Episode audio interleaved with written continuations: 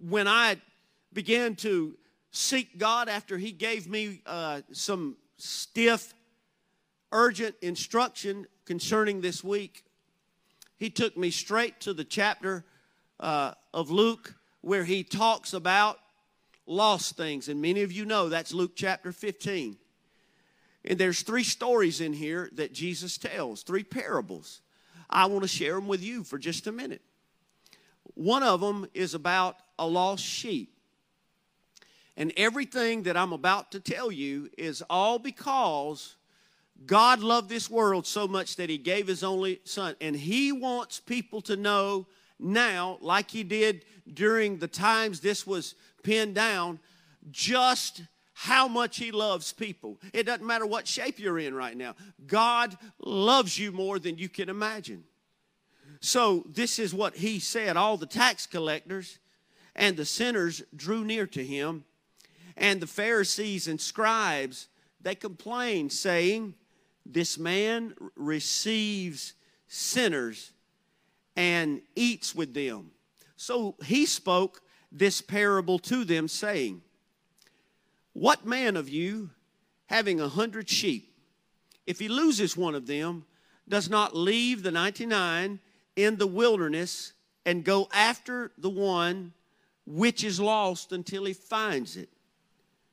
And when he has found it, he lays it on his shoulders, rejoicing. And when he comes home, he calls together his friends and neighbors, saying to them, Rejoice with me, for I have found my sheep, which was lost.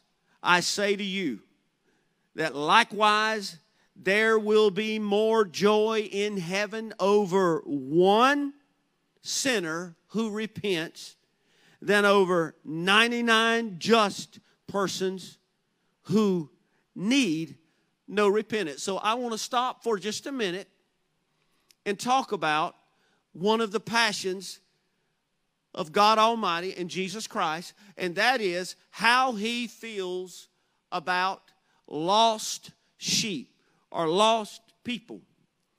You know, sheep were not only important during this time, it was not only a major means of of agriculture, but but it's how a lot of people lived their lives literally with the sheep.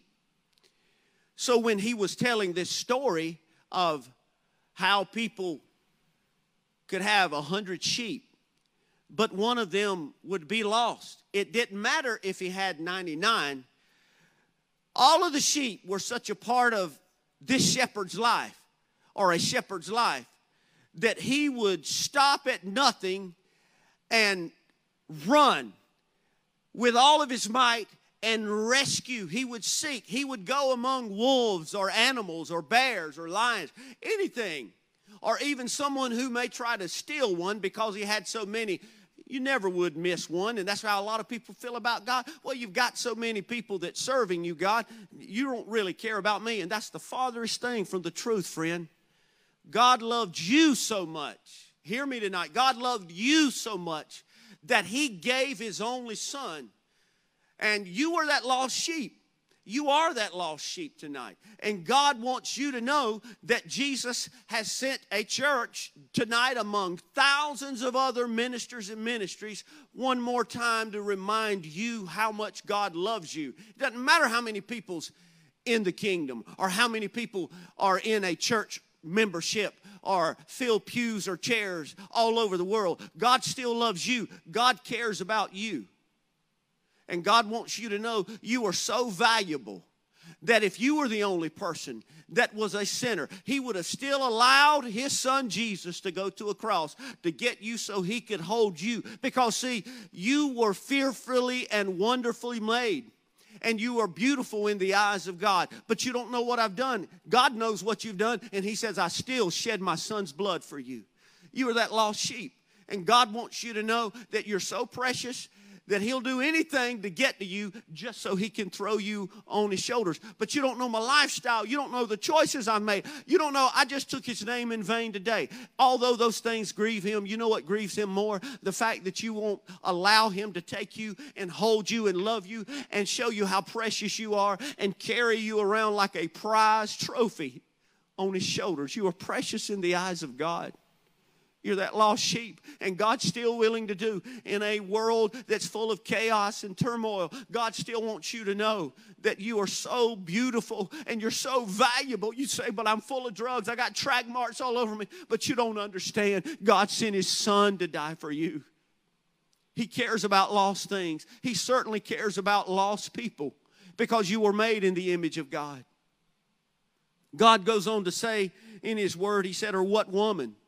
He talks about not only a lost sheep, but he says, What woman having 10 silver coins, verse 8, if she loses one coin, does she not light a lamp, sweep the house, and search carefully until she finds it? And when she has found it, she calls her friends and neighbors together, saying, Oh, rejoice with me, for I have found the piece which I lost. Likewise, I say to you, there is joy, listen to this, in the presence of the angels of God over one sinner who repents. And you see, back during those days, a lot of times ladies would wear necklaces that would hold their coins around their neck. And perhaps the coin got lost by accident. It was during the act of serving or cleaning or just being in a hurry. And you know about being in a hurry because we live in a hurry. Our life, it's spelled out hurry.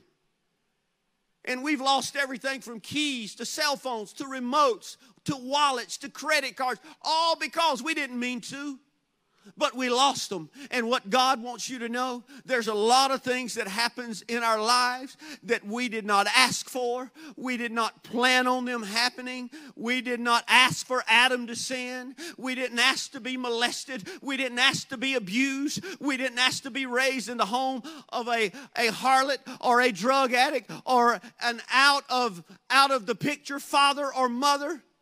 We didn't ask for all those things. We just got lost and pushed to the side. We didn't have the benefit of a mama or a daddy to raise us in Sunday school. We were lost. You're just lost. But God wants you to know, just like the sheep, you're so important. You're so important that when you are found, when you say, I'm not running from God anymore, I must be important because God wants me to know that when I give my heart to Him and I call on the name of Jesus, that there's a huge celebration that goes on in heaven. You're important in the eyes of God. A lot of people, you're where you are and you didn't do it. You were a victim. You didn't ask for it. You just landed here in life. And it's not fair. But I tell you what, what's not fair too? It's not fair that God sent His Son Jesus so that you could be rescued, so that you could be found. And you say, No, God, I don't want no part of that. That's not fair, folks.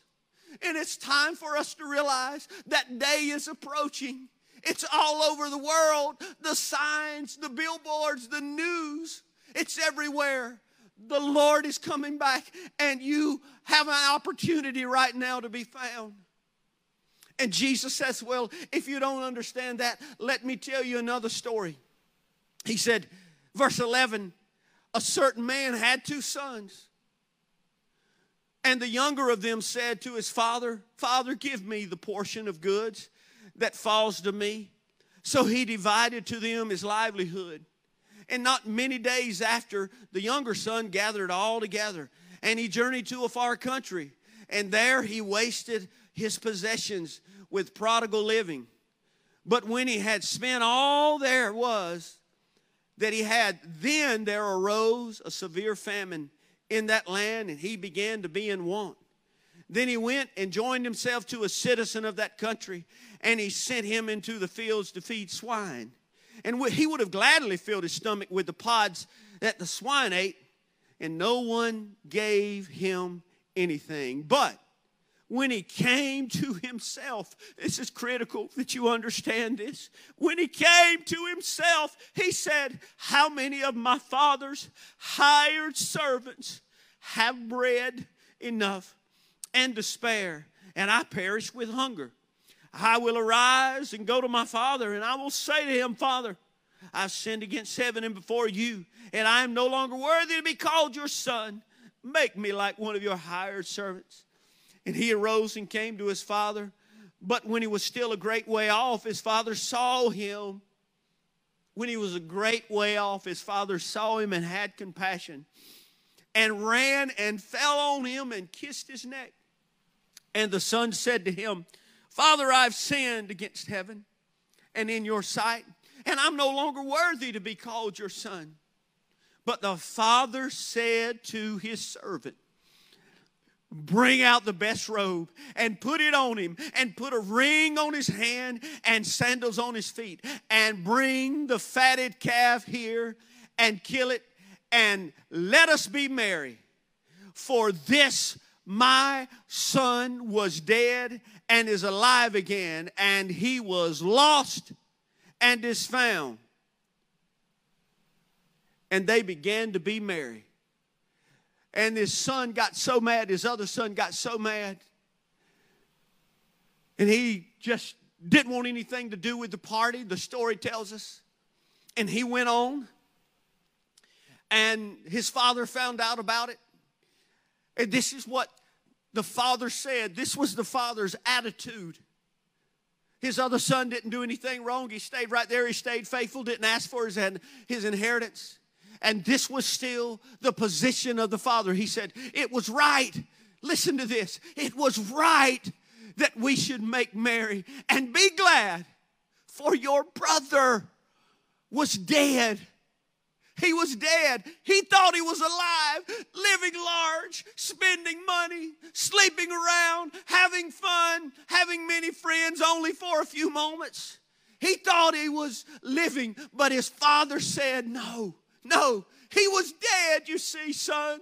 But now he's alive again. He was lost. And now he's found. And see, there's probably a lot of you that you've got sons. Maybe you've got daughters. You might have a, a son, and, and all you have in your house is a ball cap. You remember playing catch with him. You remember training him up in the way he should go. But now look at him. He's doing everything from embarrassing the things, humiliating things. He's doing things that really just break your heart. You've lost sleep over it. You don't know what to do. You might have a daughter and you just don't understand it. You've prayed out to God. You've cried out to God, God, I've done all the right things, but look at where I am right now, and I don't know what else to do. God wants you to know through His Word tonight that He really cares about lost things, you see. He cares about lost people. Yes, He cares about people with the coronavirus, but even more than the coronavirus. See, you can die with the coronavirus and go to heaven, but you cannot die with sin and go to heaven. And God wants you to know that He loves lost things. He cares about your boy, He cares about your daughter, and He cared so much that He made an investment 2,000 years ago just so they wouldn't be lost. And He wants you to have hope tonight. If you were that son or you were that daughter, God wants you to know that you've got hope. You see, the Bible tells us in John chapter 10, verse 10, you won't have the scripture, but I want to tell you what it says. It says, The thief now, the thief cares nothing at all. He doesn't even come around talking about the devil except for to, to kill, to steal, and to destroy it. And in this right here, God shows us a picture of that. He wanted to kill the sheep. He wants to kill people that are wayward. He wants to kill people that just seem to be running from God. He wants to, to steal those that are just, that they just feel like they're a lost coin. They didn't ask for it. They're a victim of, of life, they're a victim of society. And God wants you to know that the devil, all he wants to do is to continue to steal. You were dealt a wrong hand. You were, you were dealt something that you did not ask for, that it's kind of molded your life and labeled you, and the devil's been stealing from you. And not last but not least, the son. That that that destroying of a relationship between husbands and wives, sons and daughters, mothers and fathers, and, and it, the list just keeps going on and on. And this is all the responsibility of the devil. You see, what you don't understand, baby, is while God is reaching out, He's been reaching for 2,000 years to try to give you abundant life, to try to put you on his shoulders, to try to take you and help you be found so that there's a party and a celebration, so that you can be restored back to your family while God is doing everything in the 15th chapter of Luke to love you and hold you, Satan is constantly trying to kill, trying to steal, and trying to destroy. And he does that with our family. He does that with our church, lost sheep. He does that with our finances when he tries to keep stealing and destroying relationships and trying to kill church happenings and church members. But the Bible tells us about the church church, you see, that I'll build my church on this rock, and the gates of hell won't prevail against it. So you are safe with the church. You are. When you give your life to the Lord, you're the lost coin. Guess what? God says you are in His hand. And now listen to this. This may not describe your life right now. God says you are in my hand, and there's not a single man, not even the devil, can pluck you out of my hand. The devil can, he can't steal from you no longer, you see. He can't steal. And he'll do that with our finances. Especially when we're unfaithful to God, He will wreak havoc on our finances. But but I'm broke right now, Pastor. I've lost my job in all of this. Let me tell you what David said about God's people. He said, I've never seen the righteous forsaken, nor his seed. His seed, you see. That's the catch right there. It's the promise is made to God's children and to his seed. I've never seen the righteous forsaken, nor his seed begging for bread. And he also tells us, listen that when we train a child up in the way, what is that? I don't, I'm not sure what you're saying, Pastor.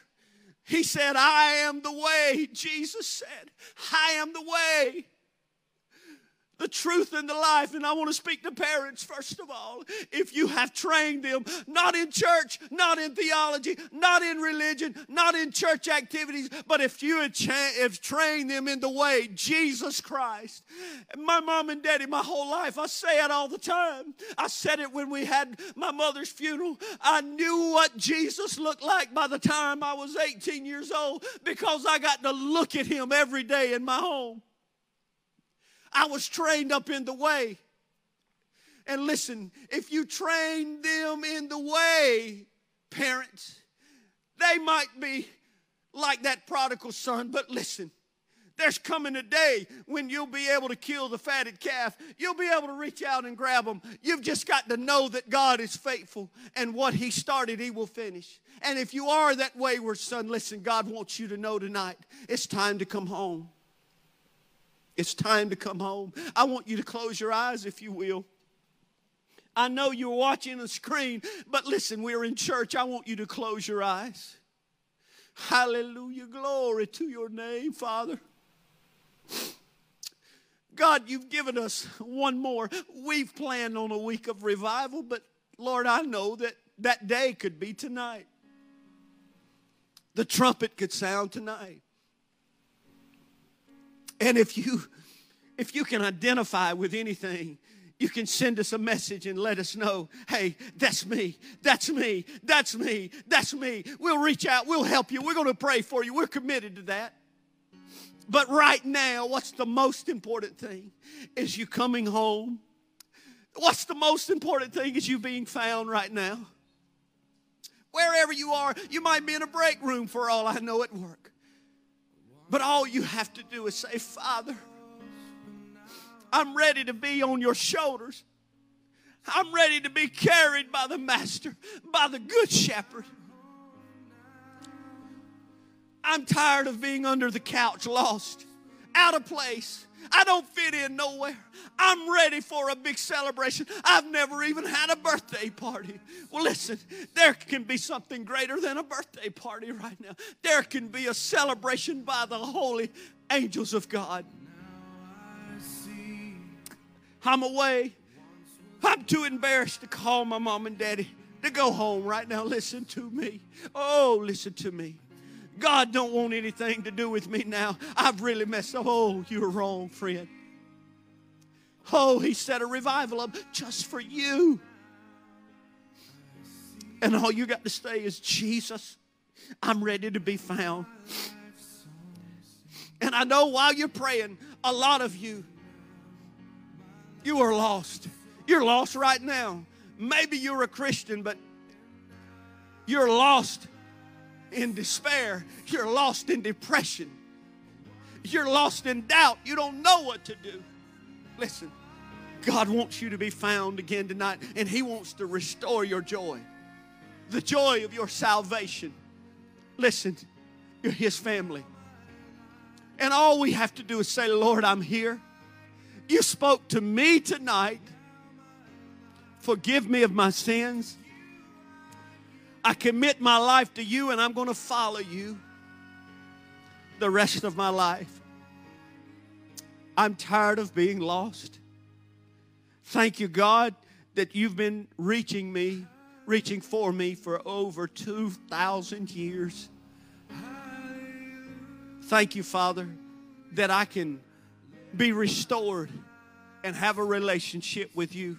And then, like the song says, all the things of this world, they'll begin to grow strangely dim. Hallelujah. And Father, I thank you for the privilege of being able to share your word.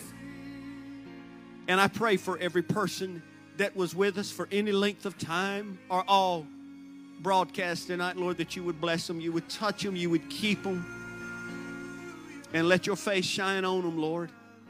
Be gracious to them, oh Lord, and help them to see that you really, really, really love them, despite, and the devil hates them.